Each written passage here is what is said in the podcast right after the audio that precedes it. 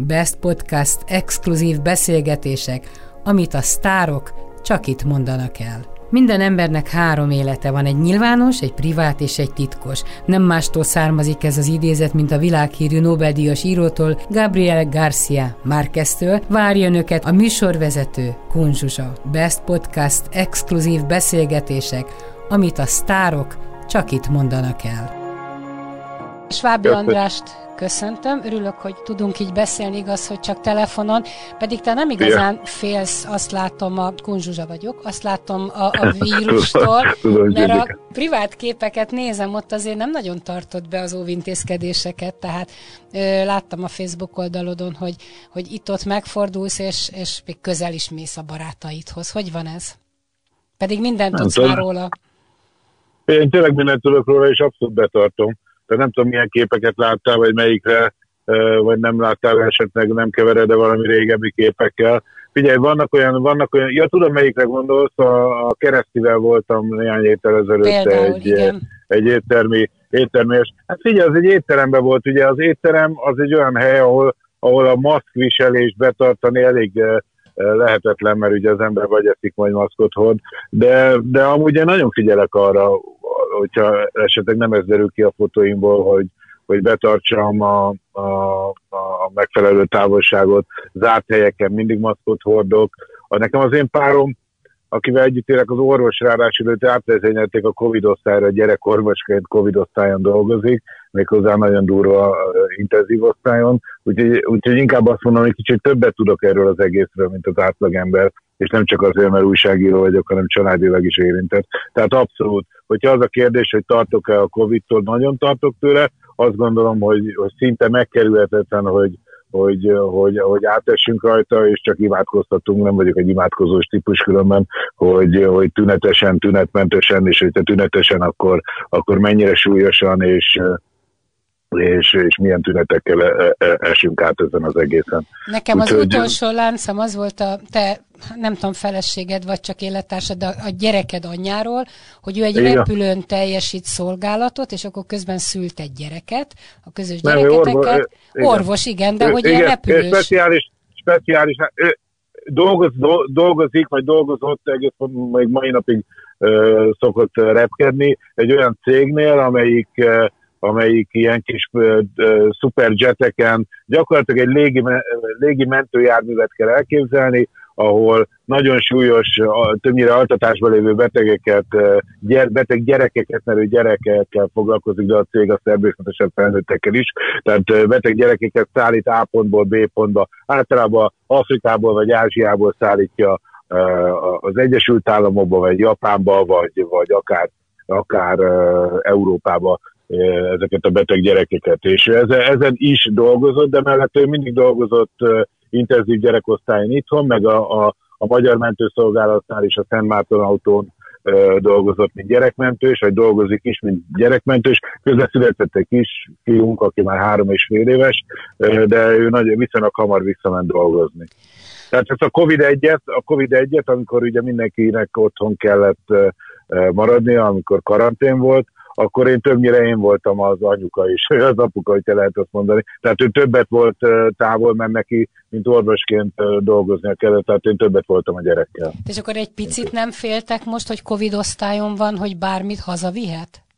Zsuzsika, ez olyan dolog, hogy dehogy nem, hát hülyék lennénk, hogyha nem félnénk, de hát ez, figyelj, ő nincsen, nincsen nagyobb nagyobb veszélyben, mint egy pedagógus, vagy egy, vagy egy Lidl pénztáros, vagy, vagy, vagy egy, vagy egy bolti pénztáros, hogy nem mondjak itt. És, és, de legalább rajta van maszk, meg van, van plexi állarca, és van szkafandere, ami a testét védi, és, és tudja azokat a azokat a szabályokat, amiket az átöltözési szabályokat, hogy miben hogy kell belelépni először, mikor kell kesztyűt húzni, mikor levenni, stb. stb. Tehát természetesen veszélyben van, mint minden orvos, ráadásul ő egy, ő egy olyan helyen van, ahol, ahol, ahol rengeteg a beteg, és nagyon súlyos betegek vannak, lélegeztetőn lévő betegek, haldoklók is, és, és Viszont a, a pedagógus ezzel, ezzel nem csak a szabályokkal nincs annyira tisztában, hanem szegény nem tudja, hogy ki a beteg az osztályba. Márpedig ma 30 emberből, általában 30 fősek, ezek a fős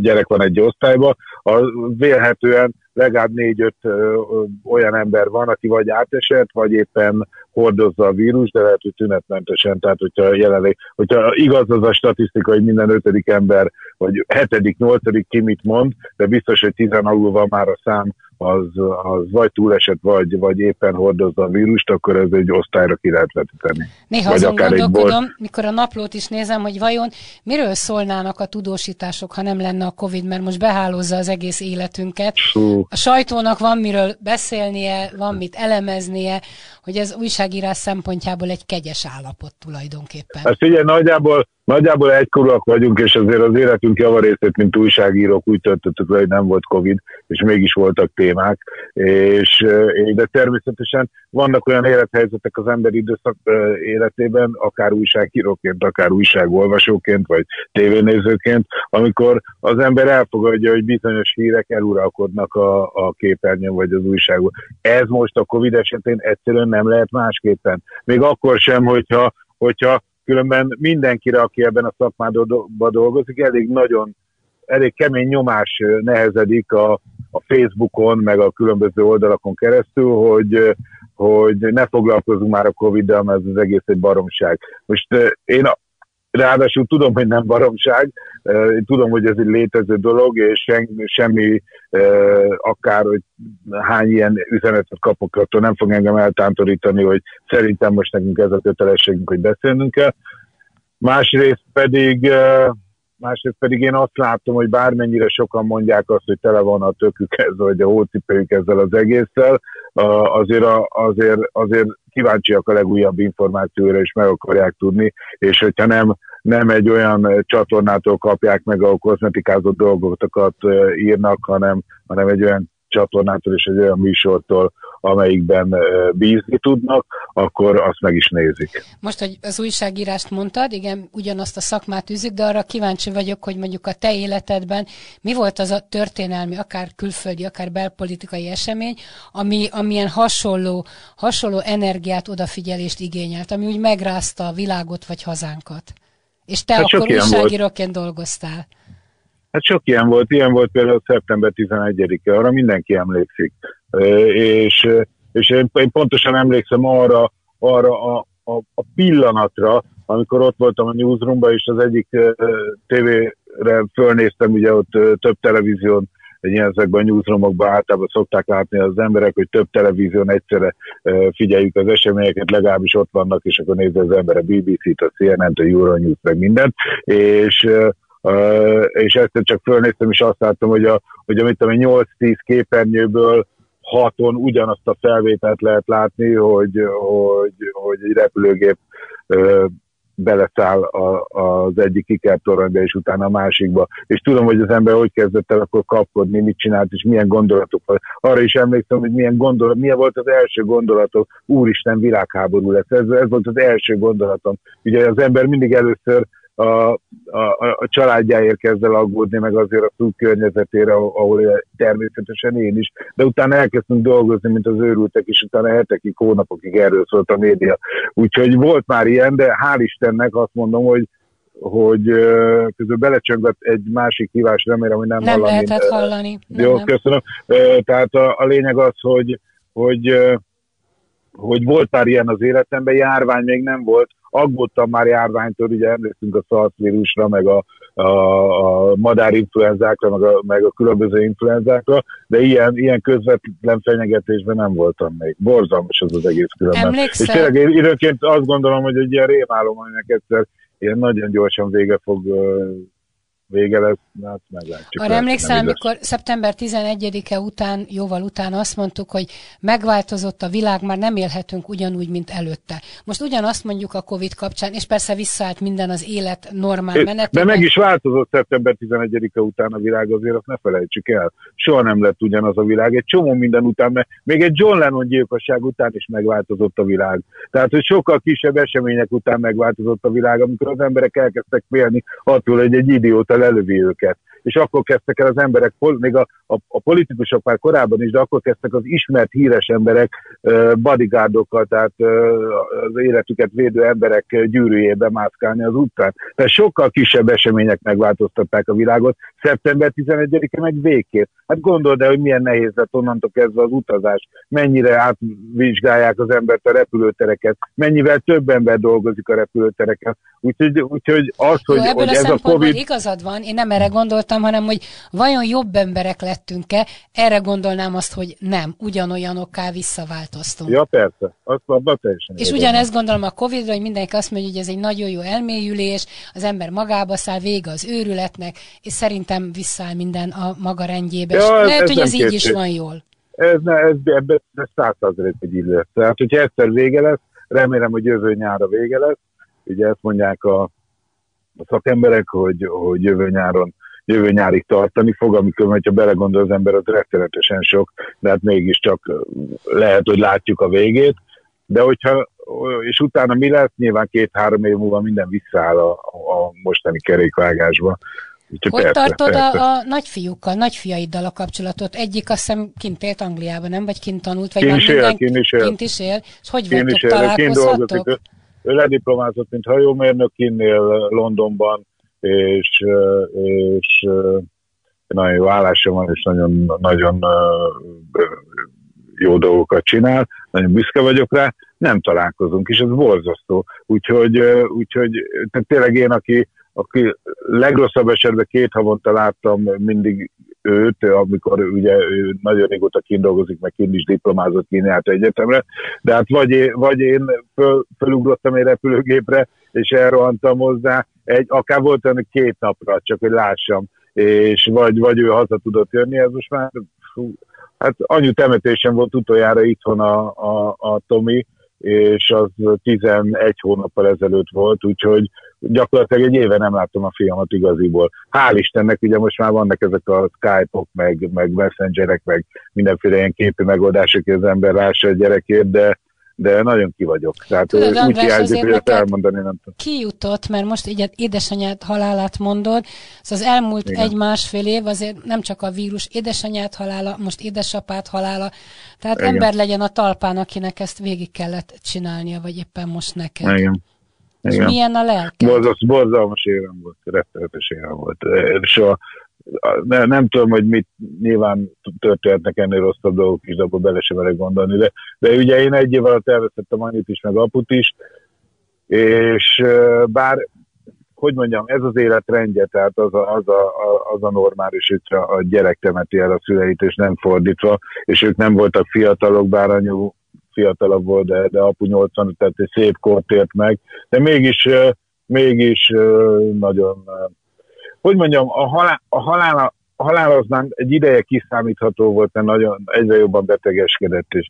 De az, az, hogy a halál után lévő iszonyatos hiányérzet, tehát annyira hiányzik, hogy ezt nem tudom neked elmondani. Tehát én nem gondoltam, hogy, hogy, hogy, hogy, hogy, hogy, hogy ennyire fog, fognak hiányozni a szüleim, hogy nincs olyan, és nem tudom azt mondani, nincs olyan óra, vagy nincs olyan perc, de annyit gondolok rájuk, meg, meg egy kicsit olyan, olyan hogy mondjam, olyan, olyan értelmetlen lett egy csomó minden, és rájöttem, hogy egy csomó mindent azért csináltam, hogy meg, megfeleljek a szüleimnek. Ilyen például a munkám. Tehát például az apám vagy az anyám nem volt soha olyan, olyan műsor, amiben én involválva voltam, akár az egy főző műsor, de most nem műéskedek, de, de főleg a, a, a, a rendes műsorok, tehát a napló, műsorok, ami, amiket csinálok, hogy nem nézték volna meg, és utána nem mondtak volna véleményt többnyire pozitívat.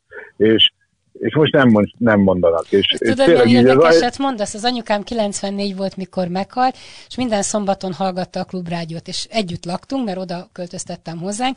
Mentem haza fél egyre, akkor ott együtt ebédeltünk, és mindig elmondta, hogy mit hallott a rádióban, holott én csináltam, Igen. és annyira boldog Igen. volt, és olyan Igen, érdekes, hogy ültem egy stúdióban, és szinte neki szólt az adás, mert tudtam, hogy minden Igen. másodpercét tudja, volt, hogy kijegyzetelte. Tehát ismerem Igen. ezt az érzést, amit mondasz, hogy, hogy... Igen, egy kicsit úgy elmúlt bennem a motiváltak, ezt most komolyan mondom, Ismerem hogy, és nem igen. azt mondom, hogy motiválatlan lettem, mert, mert nagyon szeretem, amit csinálok, nagyon hál' Istennek a mai napig érdekel, de, de az annyira jó volt nekem, hogy képzeld én valamelyik nap fölhívtam aput telefonon, pedig tudtam, hogy nem fogja fölvenni. És, csak és a hangja valahogy... ott volt, az üzenetrögzítő hangja? Nem, nincs, nem, nem, egy gép, egy gép, gépi dolog volt. Egy adás után fölhívtam, hogy hát ez az egész egy rossz álom volt, és és hátra felveszi a telefon. De természetesen tudtam, hogy ilyen nem fog előfordulni, és nem tudom, hogy nem is tudom, hogy miért csináltam, de olyan jól esett, hogy, hogy, hogy nem tudom. Erre csak akkor vigyázz, mert egy idő után kiadják a számot, és annál rosszabb nincs, mert ezt is nem fogom hogy más igen, veszi fel a telefont, és azt mondja, nem, hogy hát ez nem, már nem az ő száma. Nagyon szép az a rajz, amit rátettél a sírköre, édesapád utolsó rajzai, és ott látszik, hogy beteg, mert az órából egy ilyen kis lélegeztető cső ki. Érdekes, hogy ő azt különben nagyon szégyelte ezt a, ezt a kis, kis csövecskét, ami benne volt az órában, ugye azon keresztül kapta az oxigént már az utolsó másfél évben, élete utolsó másfél évében. Nagyon szégyelte, mint ember, de mint művész felvállalta. Igaza van. Te és édesapád, ö, nem azt kérdezem, hogy megrendítette, mert persze, amikor édesanyád elment, és ő ott volt mellette, és tulajdonképpen ő egyedül maradt, mert a gyerekek szanaszét vannak, meg az unokák. Tehát ezzel az érzéssel neki kellett megküzdenie. Persze persze, persze. Ugye a nővérem az Amerikában ér, gyakorlatilag én, vagy én maradtam itt neki egyedül, meg az unokái közül a, a középső fiam Peti, meg a legkisebb a Milán, aki még három és fél éves, és nagyon hiányolja a nagypapáját, de, de, de hát én, én rendszeresen szinte napi szinten voltam nála, és bevásár, én voltam, aki bevásárol neki, meg én voltam a társalkodó nője, hm. vagy, vagy milyen, és és Szép és helyre került volt... Tandori Dezső mellé, az egy méltó hely. Igen, igen, igen. Azt, azt nagyon, nagyon hogy mondjam, örültem neki, hogy ezt a helyet így lehetett választani, több helyből lehetett választani, de ez szép. Meg nagyon végig gondoltam, hogy milyen sírkövet. Mert apuval nem beszéltem erről soha, hogy nem mertem tőle soha megkérdezni, hogy milyen, mit szeretne, hogy milyen követ, vagy fát, vagy mit tudom. Csak úgy, úgy belegondoltam, hogy ő nem örülne neki, hogyha hogyha valaki más embernek az alkotása lenne az ő sírhelyén, ennyire őt ismertem, és akkor kitaláltam, hogy a saját rajza legyen benne, találtam egy nagyon szép márványdarabot az egyik sírkövesnél, egy csoda emberrel találkoztam sírkövesként, egy, egy fantasztikus kreatív figura, és gyönyörűen itt közösen kitaláltuk, hogy, hogy hogy nézzen ki ez a... Nem szerettem volna, hogyha hant legyen, tehát úgy, mint az amerikai vagy a zsidó sírok, hogy csak egy ilyen kő kiáll a, a, a fűből egy olyat szerettem volna, és nagyon, nagyon, nagyon mindig így, hogy mondjam, ilyen jó érzés látni, hogy azt gondolom, hogy az apunak is tetszene. Akkor ezek szerint volt időtök bőven beszélgetni, hogyha kiártál hozzá, és mindent te intéztél, és ott voltál vele. Tehát nem maradt a levegőben semmi. Á, de hogy nem. Ugye, amikor, amikor ő kórházban halt meg, és ö, nem volt sokáig kórházban, de, de, de volt egy, pár nap, mit mondjak én neked, olyan két és fél három nap, amikor, amikor már, már gépen volt, élegeztető gépen. Ő nem Covid-ba halt meg, nem mint hogyha szégyen lenne, hogyha abba halt volna meg, ő nagyon 10 x éve COPD-s, tehát ez egy, ez egy krónikus tüdőbetegség, és, és, és abba halt meg szegény, de, de ő is lélegeztetőgépen halt meg, mint most szegény covidosok. És, és ugye akkor, akik lélegeztetőgépen vannak ezen az invazív, tehát amikor cső van az ember torkában, meg az órában, akkor altatásban vannak az emberek. Tehát én, én, én az utolsó két és három napban altatásban ültem az ágya mellett, akkor még nem volt látogatási tilalom, és, és annyi, annyi mindent mondtam még neki, amiket különben így nem tudom, hogy eljutotta az agyáig. Van egy olyan érzésem, hogy igen, mert voltak ilyen nagyon apró jelek, ilyen kéz, új mozdulatok, meg ilyesmik, meg szemrángások, amikor mondtam valami fontosat neki, hogy azt értette de hát persze, hogy az emberben maradnak dolgok. Szerintem Ki tudtad mind, azt mind... mondani, hogy szeretlek, apa? Mert ezzel olyan, olyan csinyán bánik az ember ezzel a szóval. Kimondtam, kimondtam neki. De nem, nem szoktam, én, mi, nem, mi, mi ilyen szemérmes apu is, meg én is, tehát hogy érdekes, hogy másképp viszonyulok a szüleimhez, vagy viszonyultam a szüleimhez, mint a gyereke. Vagy a gyerekeimnek állandóan mondom, még a telefonban is, mint egy rossz, gicses amerikai filmben. És, és tehát én másképp viszonyulok a gyerekeimhez, mint a szüleimhez, viszonyultam, de ez nem jelenti azt, hogy másképp szeretem őket, csak mégse úgy kommunikáltuk ezt az egészet egymással. De hál' Istennek ezt a, ezt a mondatot kimondtam apunak, amikor már ben volt a kórházban. De nem, velük, velük ezt nem kommunikáltuk olyan lépten mint most a... Azt hiszem, hogy a mi generációnknál ez nem volt annyira divat, mint hogy most mondod. De miért tényleg. nem? Talán a filmek, az amerikai filmek hozták be, hogy például az unokáim is úgy köszönnek el tőlem, hogy szeretlek Zsuzsi, és meg is döbbenek mm. rajta, tudod, mert nem volt divat, hát nekem is, ha egész gyerekkoromban, felnőtt koromban kétszer mondták, pontosan tudtam, hogy hogy vagyunk, de ez nem volt jellemző, hogy ezt kimondjuk. Igen, igen, igen. A filmekben hozták. Mi kiszoktuk. Mi hát, kiszoktuk a nagy, nagyfiaimmal is, és, és, és nem csak én mondom, hanem ők is mondják, és ez különben nagyon jó dolog. Tudod, ez olyasmi, mint amit a filmekben látok, hogy mondjuk egy apa és egy fia, amikor szájon csókolja egymást, ez is az amerikai filmek. Én ezt például elképzelhetetlennek tartom, hogy a gyerekemet szájon csókolja. Azt nem szoktuk azt nem szoktuk. Különben a kicsivel igen, de a kisgyerekkel kicsit más, másképpen törődik. De a nagyfiúkkal puszi-puszit, hát hogy azt viszont mindig, amikor találkozunk, mert nincs szájcsók azért az. Uh-huh. Ha az már nem, édesapádnak az, az ennyi, ennyi időt szenteltünk, édesanyádról is mondj valamit, talán vele nehezebb volt az utolsó idő, úgy tudom. Hát igen, mert ő apuval ellentétben a, a, a anyu ö, sokáig ö, volt nagyon súlyos állapotban, és, és ugye ö, osztályról osztályra, már kórházi osztályról kórházi osztályra ö, mentünk, ö, kórházról kórházra, nem csak osztályról osztályra, úgyhogy egyre súlyosban, de az nehezebb volt, de hát borzasztó volt, az is nagyon megviselt. Te gyerekkorodban anyás vagy apás voltál?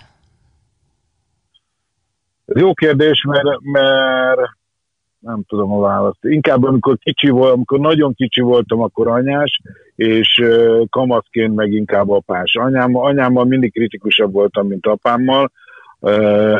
Én, én tehát az ő nevelési, hogy mondjam, szokásait nem akartam átvenni, és nem is vettem át az én gyerekeimmel, tehát anyám egy, egy, egy, egy nagyon erős személyiség volt, és nagyon, nagyon keményen fogott bennünket, időnként túl keményen, legalábbis én ezt gondolom, meg nem, nem úgy éltem azt meg, hogy ez nekem egy jó érzés volt, amikor anyám állandóan kikérdezett engem, mi gyakorlatilag minden tantárgyból, meg gimnazistaként is. Tehát ő egy erős valaki volt, én nem akartam ilyen lenni, én lazább vagyok, világéletemben az is voltam. Aztán később apámhoz, apámmal apásabb lettem, de, de, de azért anyu, annyival is nagyon, nagyon jó volt a kapcsolatunk. Hát te egy nehéz gyerek voltál, ahogy olvastam, tehát egy, egy nagyon, nagyon erős kamasz voltál, és viharos kamaszkorod volt. volt. Igen, igen, igen. Hát én bulista voltam.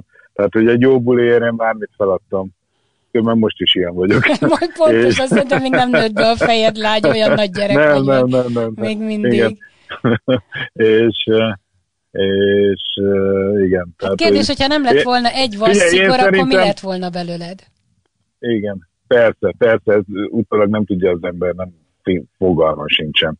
Meg tudod, ma, ma már tudjuk, hogy van olyan, hogy ADHD, ez a figyelemzavar, meg összpontosítási uh, zavarok, amik vannak a gyerekeknél. Én szerintem ADHD-s voltam gyerekként, tényleg sokkal jobban érdekelt minden, mint odafigyelni az órára, még azokra a dolgokra sem, amik különben hogy alapvetően érdekeltek. De hál' Istennek imádtak a tanárok, mert, mert, mert cserébe látták, hogy sokkal jobban érdekel, nem tudom én, a légy, amelyik össze dörzsöli a két kezét a, a matematika füzetemnek a, a szélén, és akkor azt ugyanúgy jobban, jobban érdekelt, mint amit a tanár magyaráz, de hál' Istennek a, ennek ellenére ezek kedveltek a tanárok. Te soha nem akartál Sőt, orvos lenni? Mert van egyfajta affinitásod az egészségügyhöz, most függetlenül a járványtól, részben van egy orvos pár, van a videoklinikád, ahol állandóan orvosokkal Há, már nincsen, már, nincs, már nincsen? Tíz évet, már nagyon rég kiszálltam abból, én most csak a, csak a, a heti naplóval foglalkozom, így, így napi szinten meg van egy, van egy, egy, egy éttermi vállalkozásom,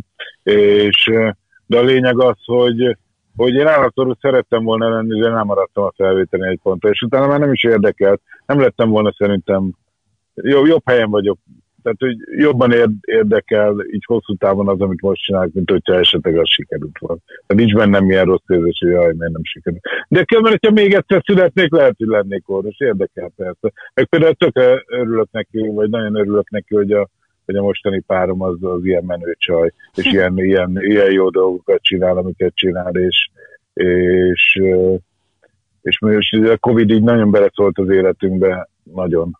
És, és tudod neked segíteni a szüleid betegségénél? Mondjuk részben eligazodni az egészségügyben, meg hát ó, egyébként is, igen? Nem, ő, ő, nagyon, ő nagyon törődés típus. Tehát ő, ő, ő nélkülem is följárt apuhoz, meg be, magától is bement a, anyuhoz a kórházba, meg együtt is nagyon so, ő, ő kifejezetten egy törődős típus, és tehát tényleg mintha a saját szülei lenne, de ők hál' Istennek az ő szülei jól vannak, és nem betegek, de ennek ellenére ő nagyon sokat segített nekem. Uh-huh. Nem csak abban, hogy eligaz, mert én, én önjáró vagyok, tehát én, én, én minden, én, én szeretek ügyet intézni vagy szeretek intézni, inkább úgy mondom, hogyha valamit elkezdek, akkor ilyen nagyon nagyon csinálok. Tehát, hogyha végre valamire rászánom magam, akkor azt csinálom. És ilyen akár az ügyintézés is. Tehát, hogyha, hogyha a szüleim érdekébe kellett utat törnem valahol, akkor azt csináltam, mint az állat. De, de, de persze, az Andi, Andi sokat segített nekem.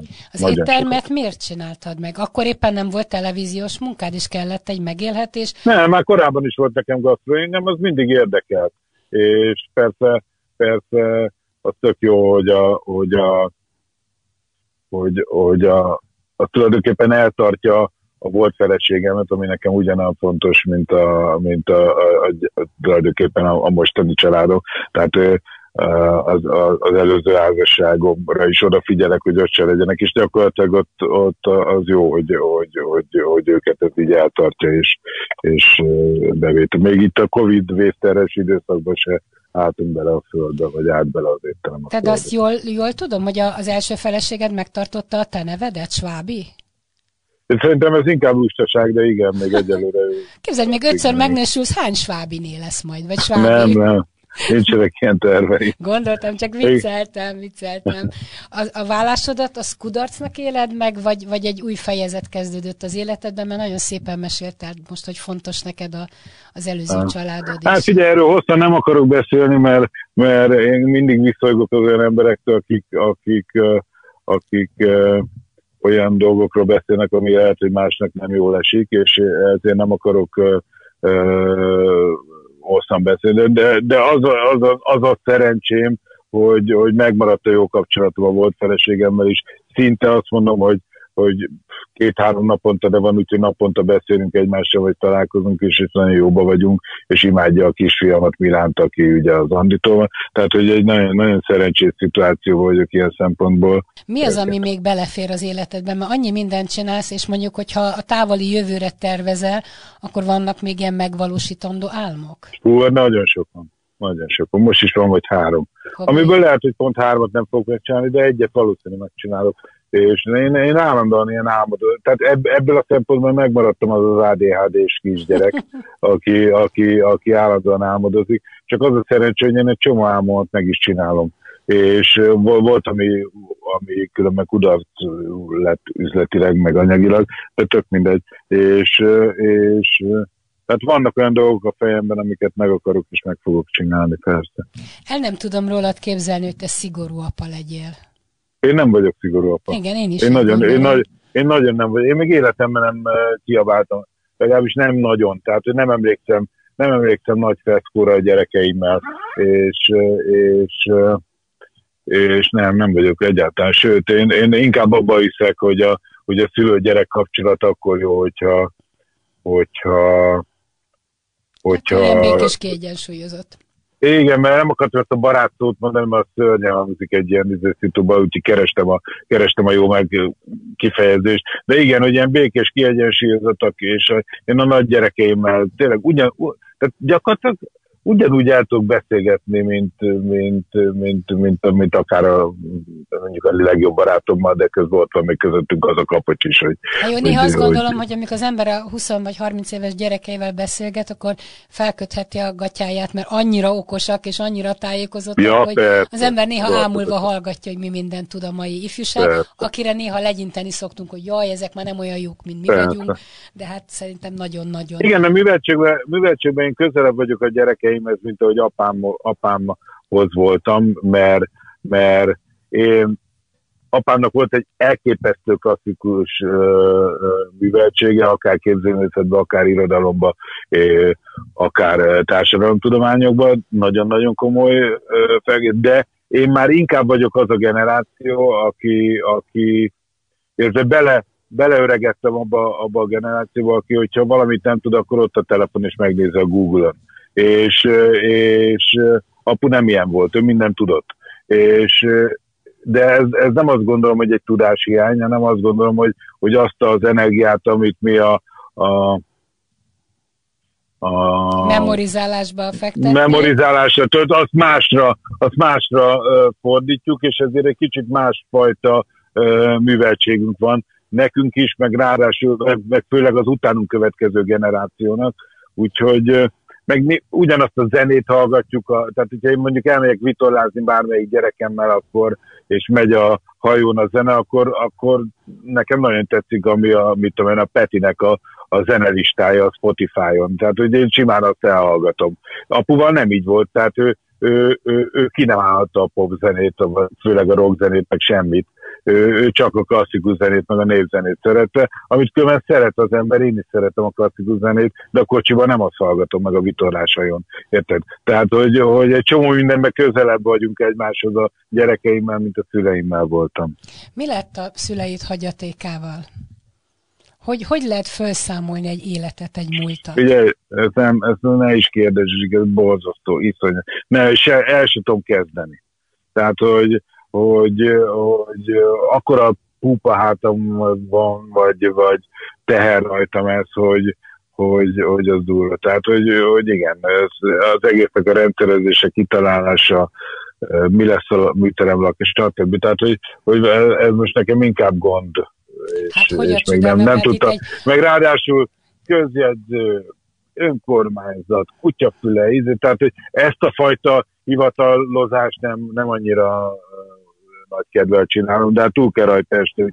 Különben, különben pont ma is egy ilyen, egy ilyen közedzői irodában megyek, csak most félreálltam a kocsival, de hogyha vége ennek az interjúnak, akkor egyből oda sértek. De és... arra gondoltam, hogy talán egy Svábi Lajos, nem tudom én, alapítvány, vagy valami, hogy a festményei meg... Ugye a legfontosabb dolgom most nekem az, hogy hogy kettő dolgot szeretnék nagyon gyorsan elintézni, hogy belátható időn belül legyen egy nagy kiállítás a Budapesten. Ezt nagyon szeretném, és ez nem olyan kis munka, mert ugye a jó kiállítóhelyek már foglaltak és legalább egy évre előre, de egy éven belül én ezt szeretném, úgyhogy ez, ez, ez, ez, mindenképpen ilyen célkitűzésem, összegyűjteni a képeket, ugye ezek ezer helyen lévő magángyűjtők, mert nagyon kevés kép maradt apám után, úgyhogy ez, ilyenfajta Gondod dolgom nincs, hogy az gondom nincsen. Sajnos különben, mert az, annak örülnek, hogy több kép maradt volna, nem az értékük miatt, hanem az eszmei dolog miatt, mert azokat már nem adnám. És, és, de ezek inkább magángyűjtőknél vannak, meg állami múzeumokban, 30 vagy 40 képe van csak szolnokon. Tehát össze-vissza, és ezeket a, a képeket, vagy a fontosabb képeket összegyűjteni, az ba, baromi nagy munka és, de elkezdtem már, tehát ezen már dolgozom. A másik pedig szeretnék, és erre is már nyitott füleket, füleket találtam az ötödik kerület önkormányzatnál, már, már elkezdődött ennek is a legalább a kommunikációja, hogy nagyon szeretnék a, arra a házra, ahol ő élt, arra egy márványtáblát, hogy itt és Ábira is. Szerintem mind a kettő fog sikerülni. Nekem fontos. Ha már a képeket mondtad, az a portré megvan neked, amit még rólad festett, amikor Rostson voltál? Persze, hát az, az, az, az soha nem kerül ki a család tulajdonából, persze, persze. Az, az, az, az majd örökli a, a, a fiam, az unokám, az ükunokám, tehát per, hogy ne lenne meg, az eladhatatlan. Nagyon Mármint eladható lenne, de nem De nem adod el, de nem adod el. Igen, igen. Nagyon szépen köszönöm Svábi Andrásnak, örülök, hogy velem voltál. Én. Puszi, és köszönöm, okay. szia, szia! Köszönjük, csak, csak, szia! Best Podcast exkluzív beszélgetések, amit a sztárok csak itt mondanak el. Minden embernek három élete van, egy nyilvános, egy privát és egy titkos. Nem mástól származik ez az idézet, mint a világhírű Nobel-díjas írótól, Gabriel Garcia Márqueztől. Várja önöket a műsorvezető Kunzsuzsa. Best Podcast exkluzív beszélgetések, amit a sztárok csak itt mondanak el.